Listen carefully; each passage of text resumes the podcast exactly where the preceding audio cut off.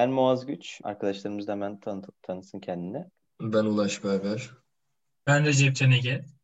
Bugün bir de yanımızda konumuz var. Ee, Bige Tunmazsoy Susuzlu. Ee, Bige Hanım bugün ilk konumuz oldu bizlere. Çok sağ olsun. Teşekkür ediyoruz kendilerine. Ee, Bige Hanım isterseniz e, sizi tanımakla başlayabiliriz konuşmamıza. Merhabalar. Ee, ben de teşekkür ediyorum. Benim için büyük keyif sizlerle birlikte olmak. Ee, ilk podcast deneyimim bu benim. Ee, ama yeniliklere açık olmamız gerekiyor zannediyorum. O yüzden de hiç itirazsız kabul ettim. Ee, umarım keyifli bir sohbet olur. Ee, adım Bike, soyadım çok uzun. Ee, o yüzden oraya girmeyelim. Ee, Orta Doğu Teknik Üniversitesi Psikoloji Bölümü mezunuyum. Psikoloğum. Hayatımda hiç psikologluk yapmadım. Ee, okurken de endüstriyel psikoloji düşünüyordum ve bitirdikten sonra da insan kaynakları üzerine kariyerime başladım. Ee, toplam 20 yıl insan kaynakları fonksiyonunda çalıştım. En son insan kaynakları direktörü olarak çalıştım. Ve 20 yılın sonunda bir kariyer değişikliği yaptım. Şu an Coşkun Öz Eğitim Vakfı'nın e, direktörü olarak görevimi sürdürüyorum. E, bir buçuk yıldır bu işi yapıyorum ama hayatımın işini yapıyormuşum gibi geldi. E, o yüzden keyifle, mutlulukla işime devam ediyorum. Bir kızım var. E, şu an içeride piyano çalıyor. Umarım sesi gelmiyordur ama e, gelirse uyarabilirsiniz. E, bugün e, 1 Ocak 2021 iyi bir yıl diliyorum şimdiden herkese. Böyle güzel başlayalım ve inşallah çok güzel gitsin. İnşallah çok sağ olun. Ee, Bilge Hanım isterseniz hemen ben size ilk sorumla. Ee, bu arada konuşmayı şey şeklinde düşünüyorum Bilge Hanım. Daha çok hem sizin tecrübeleriniz ve fikirleriniz konusunda bilgiler almak istiyoruz. O yüzden de e, bir arkadaşlarımıza soru hazırlamıştık. Onları sorarak devam etmek istiyorum ben. Tamam. Ee, Bilge Hanım ilk sormak istediğim konu şuydu sizlere. Sizce eğitim nedir? Ve eğitimde e, kalite nasıl kıstaslanır? Kaliteli bir eğitim nedir? İlk bunu sormak istiyorum sizlere.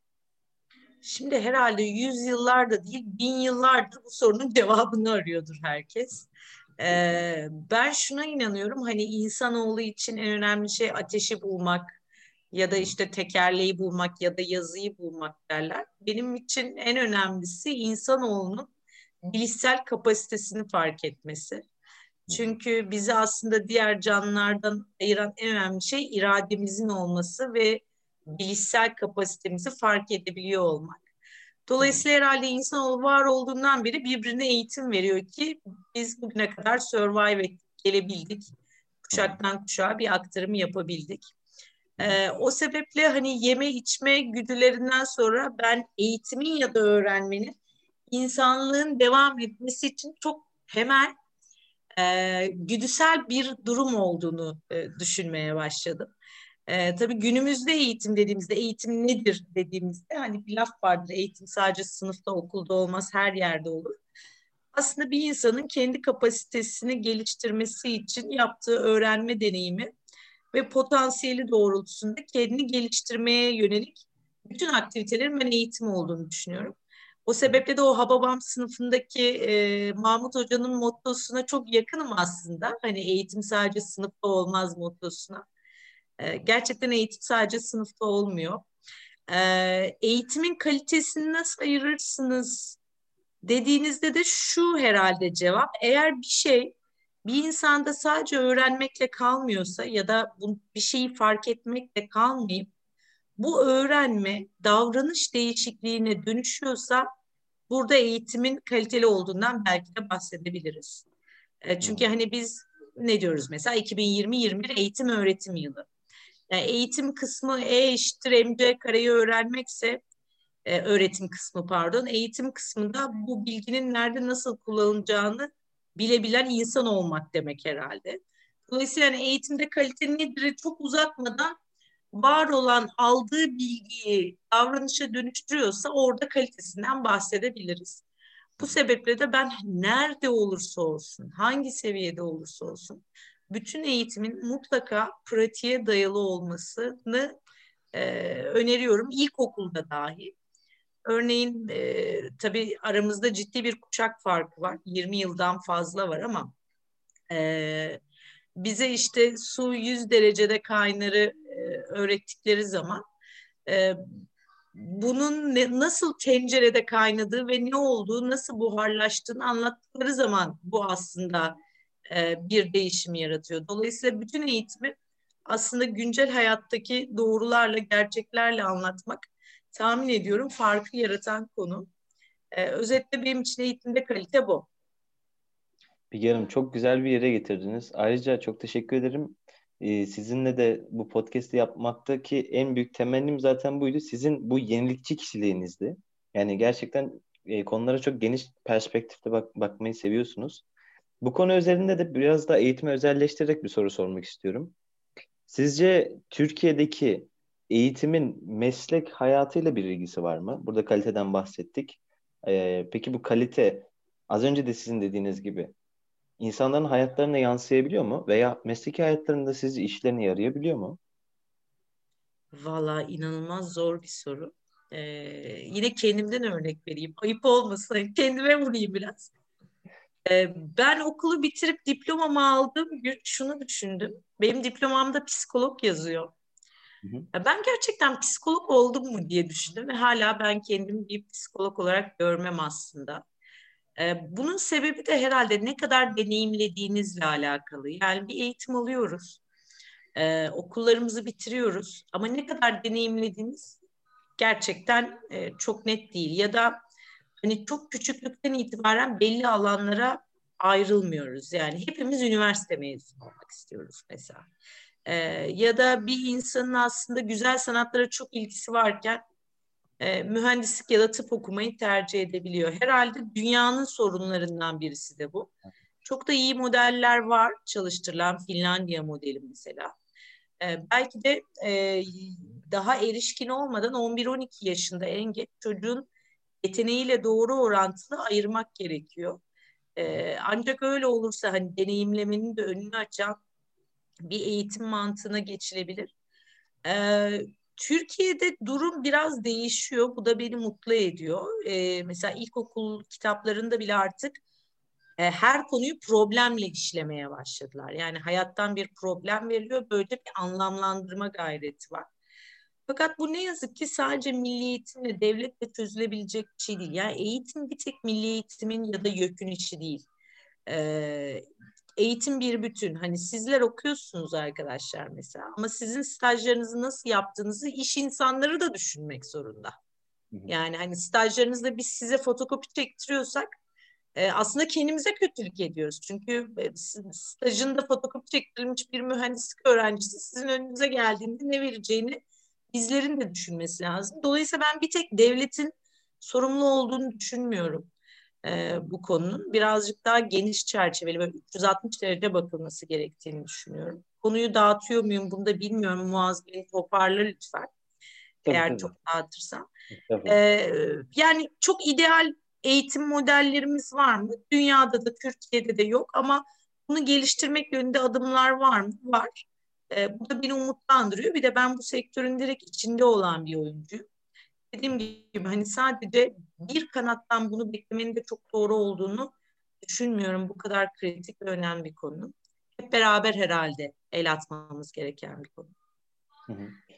Ee, yine e, tam böyle nokta e, konulara temas ediyorsunuz bir Hanım. Ben de bu, ikinci sorum da bu konu üzerineydi aslında.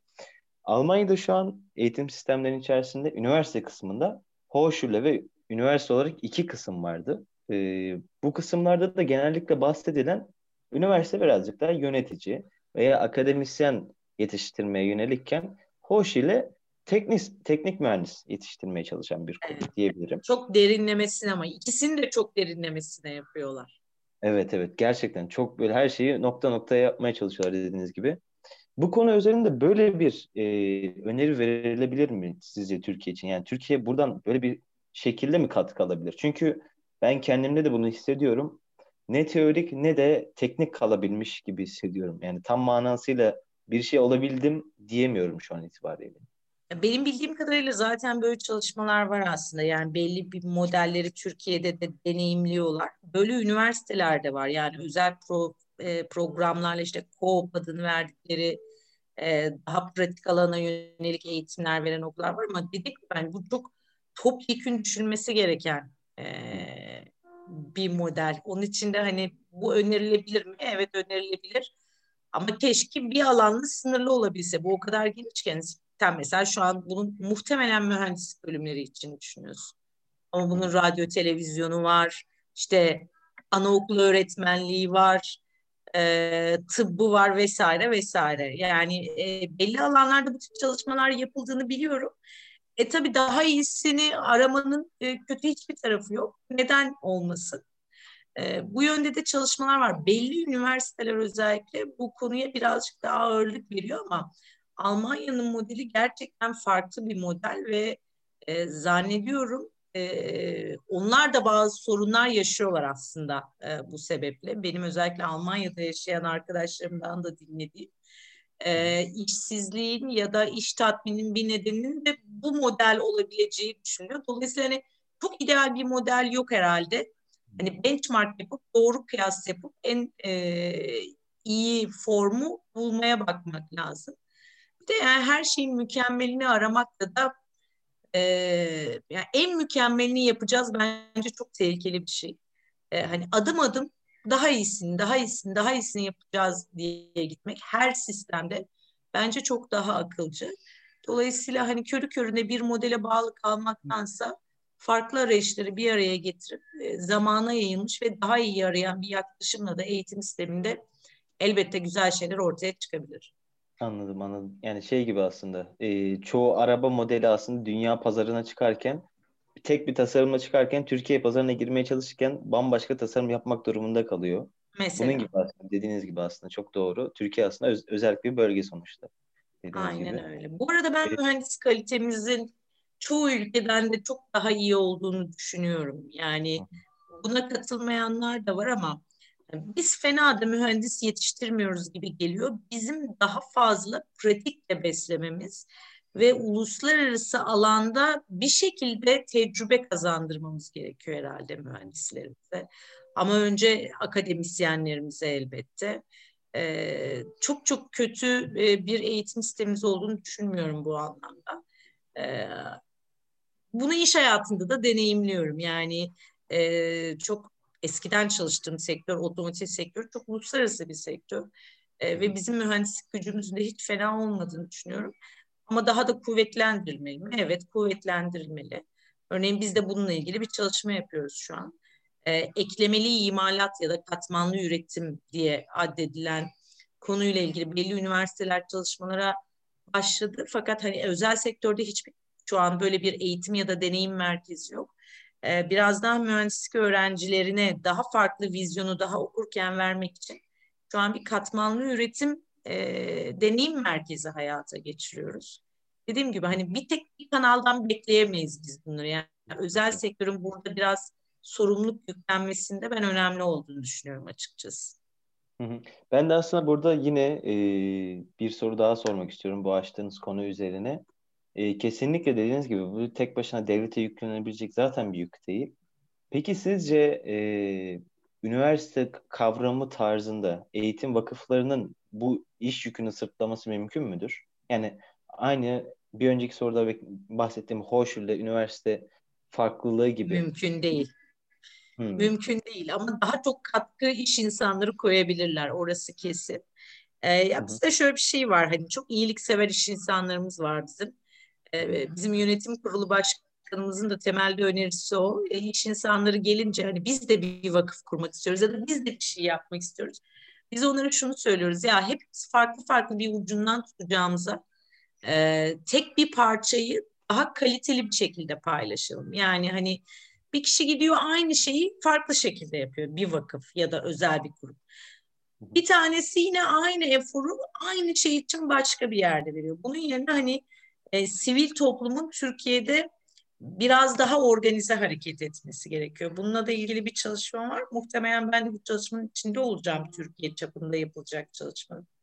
E, sivil toplumun çok önemli olduğunu düşünüyorum ben ama yani e, şöyle düşün hani 100 lira bir iş insanı ayırıyor, 100 lira diğer iş insanı ayırıyor. E, ikisi de aynı konu için ayırıyor. Birbirlerinden farklı aynı enerjiyi aynı konuya veriyorlar. Onun yerine o 200 lirayı dağıtıp aslında hani hangi konuya kim yönelecek diye bakarsak daha doğru olur ama yani tamamen vakıfların böyle bir yükü kaldırması gibi bir durum elbette olamaz. Fakat devletle işbirliğinin e, ve doğru işlerde desteklemenin önemli olduğunu düşünüyorum. Her iki tarafında birbirini. E, dolayısıyla hani hiçbir bizim gibi sivil, Coşkun Öz Eğitim Vakfı gibi sivil toplum kuruluşlarının e, devletten ya da iş dünyasından da kopuk hareket etmesi gerekiyor. Mesela bu katmanlı üretimde böyle çıktı aslında. Hmm. Yani iş insanlarının iş dünyasının ihtiyaçlarından doğdu. Biz de üniversitelere sorduk. Bu konuda ne yapıyoruz? Ama mesela Bursa'da bu konuda çok ciddi bir yapılanma e, yok. Büyük bir fırsat. E bunda ne yapıyoruz? İki tane güzide üniversitemiz var. Bu üniversitelerimizle diyoruz ki gelin beraber işbirliği yapalım. Böyle bir kaynak var. Bunu hep beraber kullanalım. Yani biz kendi kendimize bir şeyler yapmayalım. Hep beraber yararlanalım. Dolayısıyla paylaşımı ve organize gitmenin önemli olduğunu düşünüyorum ben. Anladım Bilge Hanım. Çok teşekkür ederim. Çok değerli cevaplar verdiniz. Ee, şimdi diğer arkadaşım olan Recep Can Ege e, bazı sorular hazırlamıştı sizler için. Recep sormak ister misin? Ee, Bilge Hanım öncelikle hoş geldiniz. Hoş bulduk. Merhaba ee, Recep. Muaz daha çok, merhabalar. Muaz daha çok e, eğitim anlayışı yönünden e, konuşmayı tercih etti. Ben daha çok başarı odaklı konuşmayı düşünüyorum şu anda sizinle.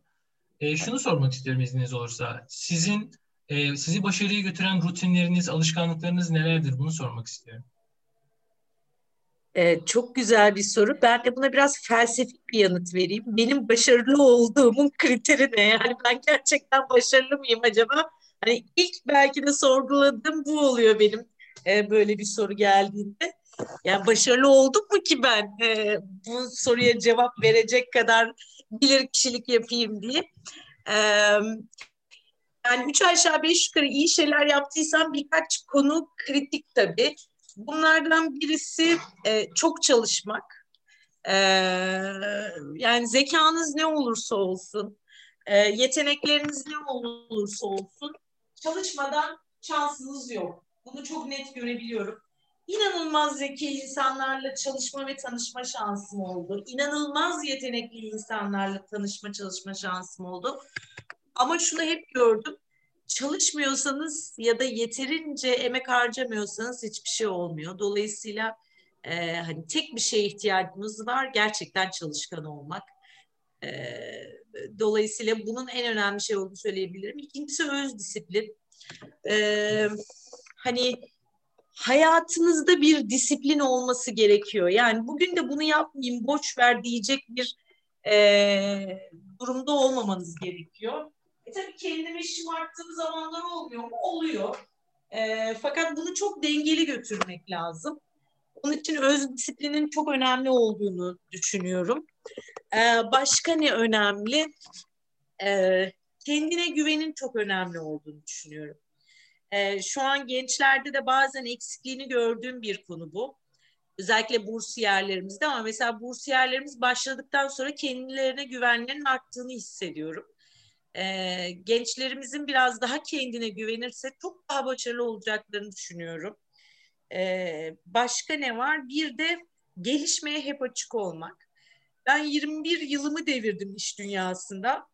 Şu an mesela dijital dönüşüm nedir aslında? Ve bunu iyi yapabilmek için bir kurum lideri olarak benim nasıl davranmam lazım? Ciddi okumalarla devam ediyorum ben. Yani şunu hiçbir zaman yapmamanız gerekiyor. E zaten oldu. E güzel de bir yerdeyim. Bunu dediğiniz zaman cepten yemeye başlıyorsunuz. E, ve aslında paraşütün dengesini kaybedebilirsiniz demek. E, gelişmenin, değişmenin yaşı ya da pozisyonu yok. Sanırım bunu da ömür boyu yapmak gerekiyor ama bunları söyleyince ne kadar sıkıcı hayat sadece çalışmaktan ibaret e, gibi de ya da disiplinden ya da sürekli geliştirmekten ibaret gibi görünmemesi lazım. E, iyi bir denge kurduğunuzda hayatta yani ailenizle, sosyal çevrenizle e, ve aslında kişisel sorumluluk, sosyal sorumluluk faaliyetlerinizle e, çok çalışmak ya da disiplin e, size zor değil, tam tersine keyif veren bir şey oluyor. E, dolayısıyla son olarak da sanırım iyi bir hayat dengesi kurmak diyebilirim. Bilmiyorum cevap olabildim ama tekrar en başa dönüyorum. benim başarılı olduğum gerçeği gibi bir şeyin de ölçümü yok. Olmamış da olabilir yani. Estağfurullah. E, Recep çok az bölsem olur mu? Bir gelin ben şeyi soracağım. Bu en son dediğiniz e, hayat dengesini koruma olayı. Yani bunu e, kendi açımdan da düşünerek e, sormak istiyorum. Ben biraz zorlanmaya başladım daha işe girmeden. E, biraz dengesizliğe doğru ilerliyorum hatta. Siz bunu nasıl kuruyorsunuz acaba? Disiplinli aslında. Yani ben hiçbir zaman şunu yapmıyorum. Yani saat 11'e kadar uyuyayım hafta sonu demiyorum mesela. Niye? E, çünkü yapmak istediğim bir sürü şey var. Mümkünse saat 7'de 8'de kalkıyorum en geç. E, ve yapmak istediğim konulara aileme vakit ayırıyorum. Sosyal çevremi asla bırakmıyorum e, arkadaşlarımı ve bir takım sivil toplum faaliyetlerinde görev alıyorum. E, öz disiplinle yapılabiliyor. Evet yoğun bir tempodasınız Muaz biliyorum. E, ama bir şeylerden feragat etmek gerekiyor. Yani 15 tane oyunu 6 e, saat hiç kalkmadan oynamamanız gerekiyor. Yani böyle bir şey e, var evet. E, fakat çok da acele etmeyin. Birazcık daha vaktiniz var. Tadını çıkarabilirsiniz yani bir süre daha. tamamdır. Ama öz disiplinle kurabiliyorsunuz bunun dengesini. Çok da zor olmuyor. Anladım. Çok sağ olun. Ee, devam edebilir miyim? Lütfen. E, madem başarı dedik, madem felsefe dedik, e, ben biraz daha hani işin felsefesini çözmeye çalışıyorum. Şimdi e, doğu temelli felsefelerde genelde başarı şöyle aksedilir. Yani e, sonuç odaklı değildir. Daha çok o yolda öğrendikleriniz, o yolda e, neler yaşadığınız e, sizi başarıya götüren şeylerdir. Batı felsefesi biraz daha farklı. O daha çok böyle sonuç odaklı. E, kişinin e, neler yaşadığı değil, neler yaptığı ortaya konur. Ben şunu merak ediyorum. E, kişi kişiyi başarıya götüren şey Doğu felsefesindeki gibi daha çok yolda yaşadıkları ve buna duyduğu tutku mudur? Yoksa e, daha çok Batı felsefesindeki gibi sadece çalışmak, sadece sonuca, odaklanmak mıdır? Aslında Doğu Batı diye bence artık ayrışmıyor. Mesela Batı iş dünyasında da gitgide e, insana temas ve insan odaklılık, birey odaklılık artmaya başladı e, çok ünlü bir e, danışmanlık firmasının bir araştırması var. 20 yıl sonrasında iş dünyasındaki insanlar ne bekleyecek dediklerinde şu cevabı alıyorlar. Birey olarak duydukları huzur. Yani Batı dünyasında da aslında o Doğu felsefesi dediğimiz konu gitgide öne çıkıyor. Çünkü insanlar sonuçta şunu sorgulamaya başlıyorlar herhalde e, bütün dünyada bir şekilde adaletli olmasa da işte yiyeceğimiz arttı. Bu yüzden obez sayısı çok. Daha fazla tüketiyoruz. Daha fazla kıyafet alıyoruz. E, ama ihtiyacımız olan bir de kendini gerçekleştirme kısmı var. E, bence Batı ya da Doğu herkes bunun ayırdına vardı ve yeni kuşağın ben bu konuda daha da e, doğru baktığını düşünüyorum bizlerden. Biz mesela daha sonuç odaklı, daha başarı tutkusu olan insanlarken onlar başarıyı kendini gerçekleştirme olarak görüyorlar. Benden e, sonraki kuşaklar ve bence bu daha doğru bir yaklaşım ama sonuç mu süreç mi? Şimdi e, Türkçe'de bir tane e, söz var. Hatice'ye değil neticeye bakılır. E, Valla sonuç olmadan hiçbir şey olmuyor yani. Öncelikle onu söylemek lazım. Elbette sonuç odaklılık ama e, bu sonuca giderken kıra döke mi gittiğiniz yoksa hani kooperatif bir ilişkiyle takımı bozmadan mı gittiğiniz tabii ki e, iş dünyasında çok önemli. Hatta bazen sonuçların önüne geçebiliyor. Örneğin e, şunu çok sıklıkla duyar olduk biz. E, insanlar maaşları yüzünden değil, yöneticileri yüzünden işi bırakabiliyorlar. E, neden? E, çünkü hani sonucunda eline geçen para değil, nasıl bir ortamda nasıl bir ruh haliyle çalıştığı da insanların önemli. Hani onun için sonuç mu süreç mi diye bakmamak lazım. Ee, elbette sonuca ulaşmak, hedefe ulaşmak ama buna ulaşırken de doğru yöntemleri kullanmak gibi ortalayacağım ben Recep'ciğim. Çok güzel açıkladınız. Teşekkür ederim. Ee, son sorum biraz daha e, bizim okulda gördüğümüz profillerle alakalı.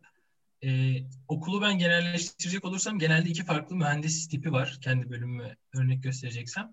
Mesleki anlamda kendisini çok geliştirmiş ama sosyal becerileri çok fazla gelişmeyen arkadaşlarımız var. Ya da tam tersi sosyal açıdan çok geniş ama mesleki becerilerini çok geliştirmeyen insanlar var. e, meslek hayatında ya da iş hayatında hangisi olmamız beklenir ya da hangisi toparlanabilir, hangisi daha zor bir yaşam tarzıdır? İkisi de olmanız bekleniyor aslında. Hani mühendislik öğrencilerinin daha asosyal falan olduğu söylenir. Ben buna asla e, katılmıyorum. Ee, sana şöyle örnek vereyim. Ee, çok çok iyi bir mühendis olabilirsin. Ee, ama bir müşteriye gittiğinde onunla doğru müzakere yöntemlerini kullanamıyorsan çok iyi mühendisliğinin ya da çok parlak zekanın bir anlamı olmuyor ne yazık ki.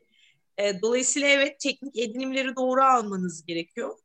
Fakat sosyal hayatınızda e, da insanları daha fazla tanımanız lazım. Aslında gitgide insanı tanımak, insanı anlamak ve insanı yönetmek daha öne çıkıyor gibi geliyor bana.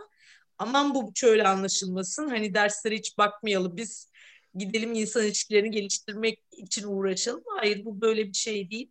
Yine burada da denge en başta bahsettiğim denge önemli. Yani ben benim önerim şu olur, olur herhalde mühendislik öğrencilerine. Mutlaka bir hobiniz olsun ve mümkünse bu hobiniz insanlarla birlikte olsun. Ee, sonuçta iş hayatı dediğiniz ya da şirket dediğiniz şey de insanlardan oluşan bir topluluk. Yani makineler, e, süreçler vesaire üç aşağı beş yukarı artık bütün dünyada aynı ya da Google diyorsunuz size çıkarıyor zaten.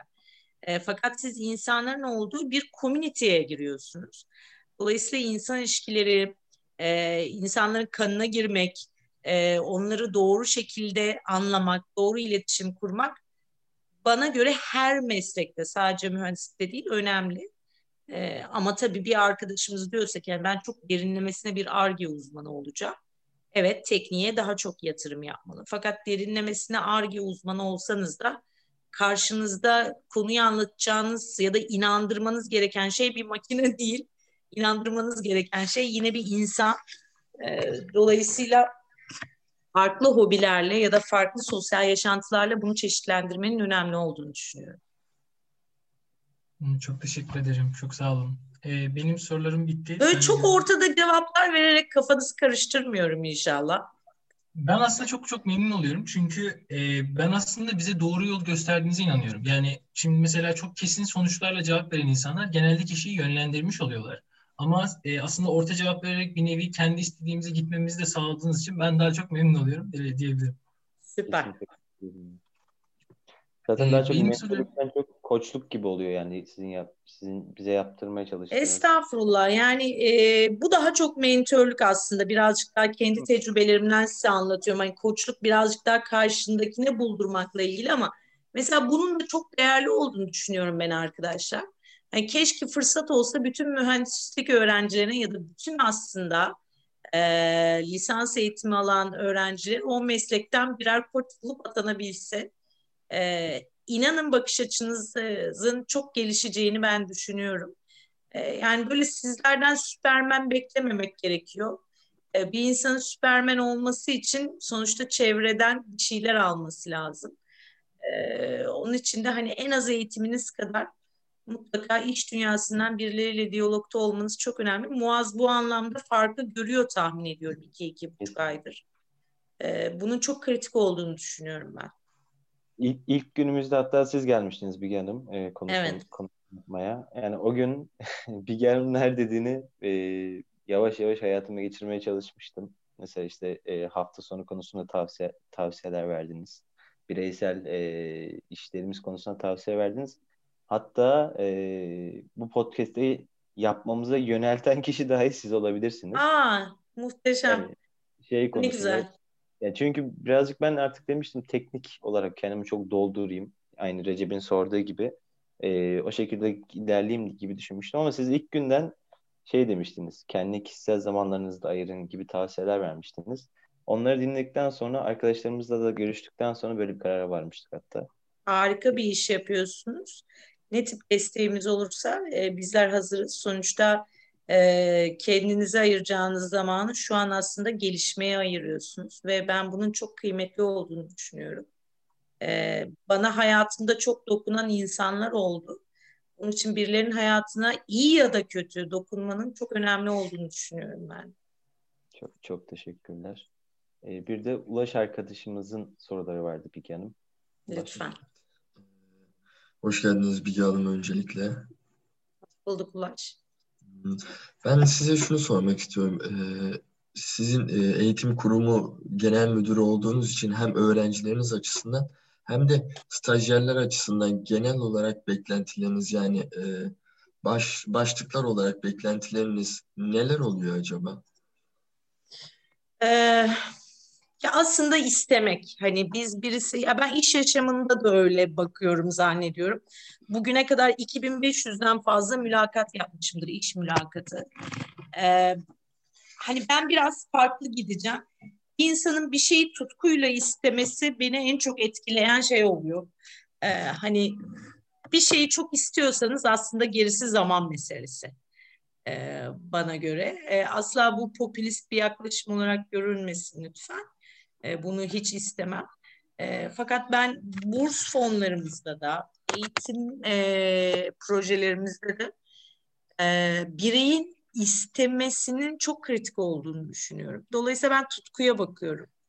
E, bir insanın gözlerinde o ışıltıyı gördüğünüz zaman diyorsunuz ki ya bu bugün olmasa yarın, yarın olmasa öbür gün bunu yapacak. E, bunun için de inancını kaybetmemek gerekiyor. Başka nelere bakıyorum? E, iletişim çok kritik benim için. Yani kurduğu iletişimin temizliği e, çok kritik. E, hedefli ve disiplinli olması kritik. E, ekiple ne kadar uyumlu gideceğini az çok anlamaya çalışıyorum. Biz davranışsal olay mülakatları yaparız o yüzden. Yani bu kişi ekiple nasıl gider, neler yapar e, diye. Dolayısıyla aslında baktığım şeyler daha çok davranışsal etkinlikler. Çünkü hani biz zaten gereken teknik nitelikleri sıralamış oluyoruz. Şu şu şuysan gel diyoruz. E, o başvuruları aldıktan sonra kalan kişinin bunu ne kadar istediği ve kişinin bu ortama nasıl e, uyum sağlayacağı oluyor benim için. Ama ön şart her zaman tutku. Yani mühendislik öğrencisi olmasın ama çok istesin. E, buna da benim kredim vardır. Mesela teknik bir e, pozisyon olsa bile.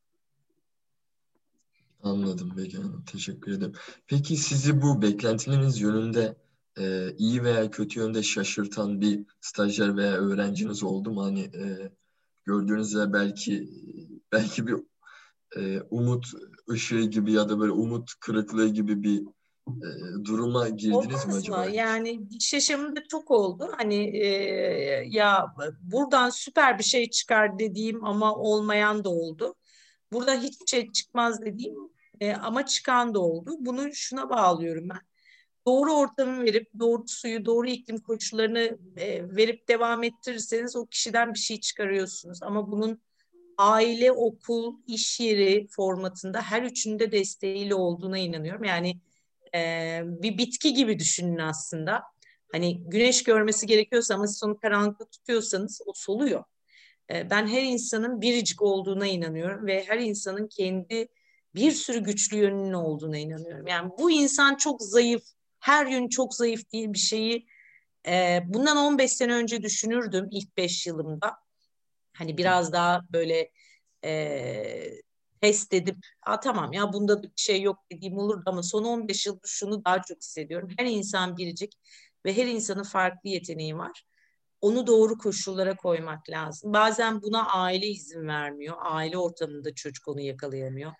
Bazen okul ortamında, bazen arkadaş ortamında, bazen iç ortamında. Büyük hayal kırıklıklarım olmadı ama yani duyduklarım hep benim başarı hikayeleri oldu. Ee, çok da güzel başarı hikayeleri gördüm. E, bunlardan bazılarının nikah şahidi bile oldum. O yüzden e, çok keyif duyarım. E, çok da önemli olduğunu düşünüyorum. Yani bizler iyi insanlar, iyi işler yapmaya çalışan insanlar bir komünite olarak hareket etmeliyiz. Bağımı da koparmıyorum açıkçası. Büyük hayal kırıklıklarım yok ama hayal kırıklığı yaşadığımda da şunu hep gördüm. Doğru ortamı biz, aile, birileri o kişiye vermemiş e, diye düşünüyorum aslında. Anladım. Çok teşekkür ederim. Bir eksikliği olmuş diyorsunuz yani illa bir bir tökez bir yerde bir şey oluyor yani e, hani e, kişinin böyle genetik bir rahatsızlığı yok ise e, ki hiç denk gelmedi e, bir yerde oluyor. Şunu da çok gördüm ama e, mesela bir bölümde çok başarısız yapamıyor yani olmuyor yani artık kapının ucunda gidiyor. Yani ya o gidecek ya yöneticisi git diyecek. Başka bir bölüme koyuyorsunuz ve o insandan cevherler çıkabiliyor. Yani bazen e, yeteneğine uygun yer bulmak da mesele. Bu sebeple de bu da son mesajım olsun sizin gibi değerli üniversite öğrencilerine. Rotasyonun çok kritik olduğunu düşünüyorum ben. Rotasyon şu demek. Bir bölümde işe başladınız, çalışıyorsunuz. Başka bölümleri ya da başka işleri de görün. Ömür boyu aynı işi yapacağım gibi düşünmeyin. Yani böyle o, kadar çok e, örnek gördüm ki kişiyi koyuyorsunuz pazarlama satışa ama doğru yer orası değil. Doğru yer işte maliyet analizi bölümü. Orada harikalar yaratıyor. Ya da tam tersi. Anladım. Çok teşekkür ederim. Ee, şimdi diğer soruma geçeyim isterseniz. Lütfen. Firma, firma içerisinde genel müdür olduğunuz için e, koordinatörlük yaptığınız gruplar illa vardır. Bu gruplara belli bir lider seçmeniz de gerekiyordur. Acaba bu liderleri e, neye göre seçiyorsunuz? E, bu az önce konuşmuştuk hani insan ilişkileri önemli dediğiniz gibi veya o insanlara hitap ederken de veya o insanları moralman toplarken e, hani nasıl desem bir araya getirirken ki değerleri önemli ama onlar dışında nasıl bir şey beklersiniz acaba bir, bir liderden? Mesela bu eski e, düşünce vardır belki. Şimdi de geçerlidir emin değilim de yanlış konuşmak istemem. Bu otoriter olması, baskıcı olması mesela sizin için e, bir e, şey midir nasıl desem bir kıstas mıdır liderlik için? Ee, şimdi buna da yine ortalı bir cevap vereceğim ama bu gerçekten öyle. Bunu ben de yapmaya çalışıyorum. Ee, şimdi öyle bir ortam geliyor ki biz her zaman senfoni orkestrası yönetmiyoruz. Senfoni orkestrasını nasıl yönetirsiniz? Notaları önüne koyarsınız. Çok net işte kemana e, talimatınızı verirsiniz. Davula talimatınızı verirsiniz. E, ve onlar çalarlar. Siz de gayet disiplinli bir şekilde yönetirsiniz. E, mimiklerinizi bile oynatmazsınız. Çünkü çalacağınız parça çok nettir, gideceğiniz yol çok nettir. Şimdi biz her zaman senfoni orkestrası şefi gibi davranamıyoruz bazen caz orkestrası şefi gibi davranmamız gerekiyor. Yani o an e, hangisi neyi çalmak istiyorsa ya da hangisinin ne yeteneği varsa gruptakilerin biraz doğaçlama yapmasına izin vermeniz gerekiyor aslında. Caz orkestrası şefliği yapmak da hani farklı e, insanları bir arada tutup onların doğaçlama yapmasına izin vererek iyi bir eser çıkartmak. Bunun otoriteri baskıcısı vesairesi olmuyor. Ben mesela gayet otoriter liderlik yapabiliyorum bazen. Ee, ben durumsal liderliği öğrenmeye çalışıyorum aslında. Hala öğrenmeye çalışıyorum. Bundan 13-14 yıl önce duyduğum bir kavramdı. Size de mutlaka tavsiye ederim. E, duruma ve karşınızdaki kişiye, e, önünüze çıkana göre liderlik yapmanız lazım. Şöyle düşünün. Yeni üniversiteden mezun olmuş bir çalışanınız var. Ee, ona şunu diyemezsiniz. Ya git bana hedeflerini yaz getir birlikte üstünde tartışalım. Sonra da 6 ay sonra görüşürüz iş sonuçlarında diyemezsiniz. Şimdi bunu diyebileceğiniz kişi en az 10 yıldır çalışmış, e, işinin kompedanı olmuş birisidir. Aynı anda bir böyle çalışanınız, çok kompedan bir çalışanınız, bir taraftan da çok yeni mezun ve sizden koçluk, yönlendirme bekleyen bir çalışanınız olabiliyor. Dolayısıyla duruma göre hareket etmeniz gerekiyor.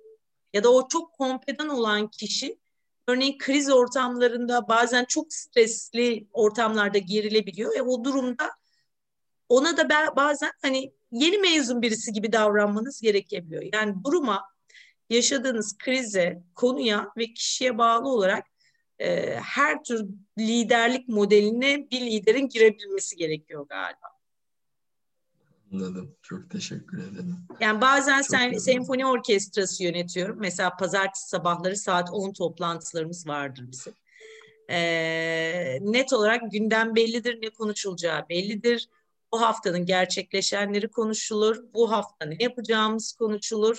Tak tak tak tak böyle herkes konusunu söyler, kararlar verilir ve o haftaya başlarız. Şimdi burada senfoni orkestrası yönetmek gerekiyor. Ama hafta içinde oldu ki atıyorum geldiler mesela işte katmanlı üretimdeki işte lazer beam teknolojisiyle ilgili bir şeyi de mi yapsak dediler. Orada caz orkestrası yönetiyorum. Siz ne düşünüyorsunuz? Neden bu fikirle ver geldiniz? Peki önerin ne demeniz gerekebiliyor. Hı hı. Net oldum bilemiyorum ama özeti yani metafor kullanarak anlatmaya çalıştım. Özeti bu galiba. Çok yönlü olabilmek yani biraz. Ulaş bir soru sorabilir miyim Bilge Hanım'a? Ee, Bilge Hanım şey konusunda ne düşünüyorsunuz acaba? Bir lider sizce hep böyle bir optimist bakış vardır ya. Bir lider olmadığı yerde bile işi yürütebilen kişidir gibi bir optimist yaklaşım var. Sizce bir lider gerçekten bir insanı e, sağ konumdan sol konuma götüren kişi midir? Yoksa sizce gerçekten bir lider bulunmadığı konumda da o çalışan sağ konumdan sol konuma çok rahatlıkla geç, geçebilmesini sağlayabilen kişi midir sizce? Vallahi tabii ikincisini yapabilmek çok iyi bir şey Muaz ama yapabiliyor muyuz? Ben sorgularım. Ya ben liderlik yaparken daha çok şunu yapmaya çalışıyorum. Her zaman da başarılı olamıyorum. Lokomotif olmuyorum çalışanıma. Yani önden vagonu çekmiyorum.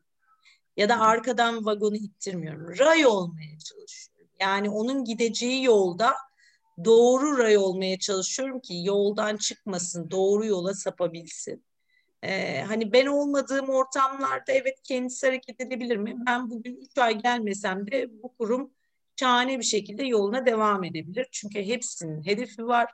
Nereye gideceklerini biliyorlar. Ama hedef her şey değildir. İnsanları inandırmaktır her şey. Ee, Bilge 6 ay burada olmayacak ama size şunların yapılması gerektiğini söylediklerinde o insanlar bana inanmıyorlarsa bunun hiçbirisini yapamazlar. O yüzden inanma, inandırmak, güven vermek ve ilham vermek siz olmadığınızda da bazen işlerin süper gitmesini sağlıyor. Ee, zannederim böyle.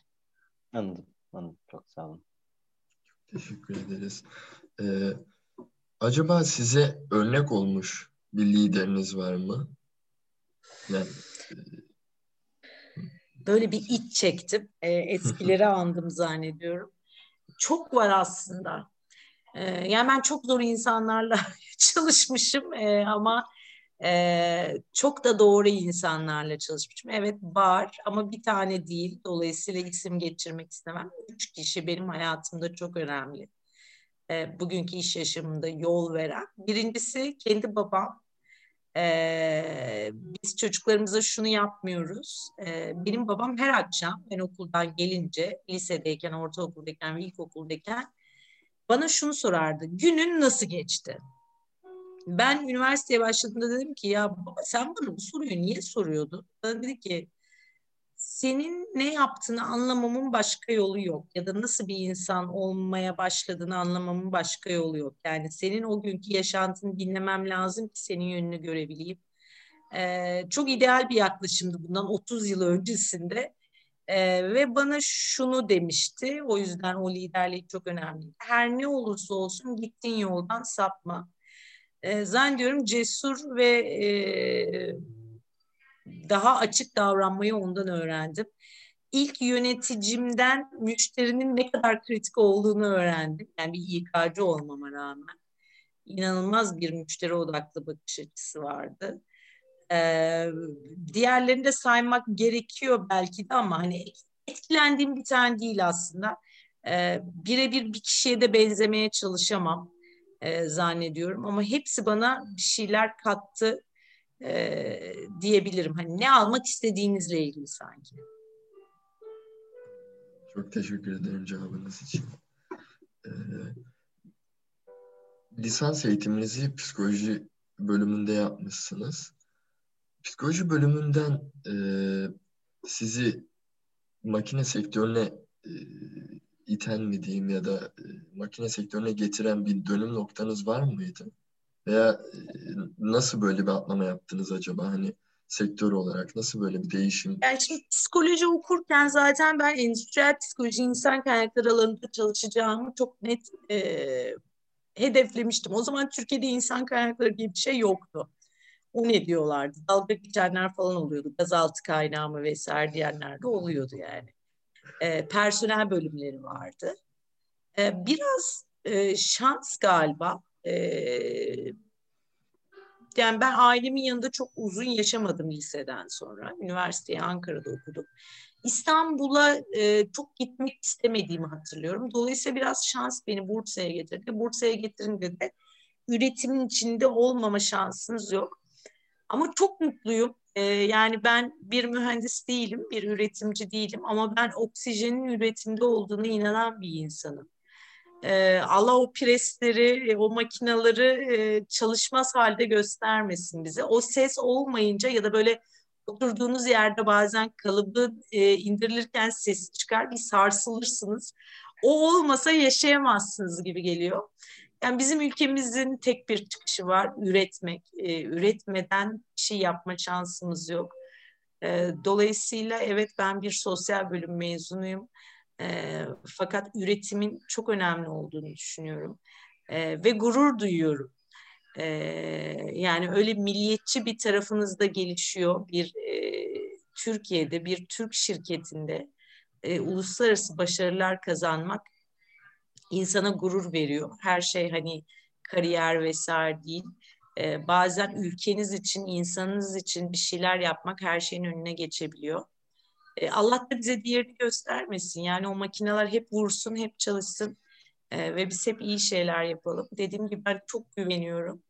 Ee, daha da iyi şeyler yapabileceğimize. Bunun için müthiş bir potansiyelimiz olduğunu da düşünüyorum e, önemli olan inanmak galiba. Yani otomotive gelişim tamamen tesadüf aslında.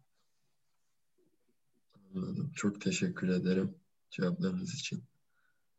Ben teşekkür ederim. Benim için büyük keyif. Beni bir yolculuğa çıkardınız. Çok da zor sorular sordunuz. Umarım e, uygun cevapları verebilmişimdir diyeyim.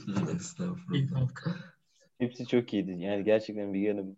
Her cevabınız e, siz siz diyorsunuz aslında yol, yola çıkardınız diye ama her cevabımız da biz başka yollara çıktığımızı düşünüyorum. Diğer arkadaşlar da katılacak.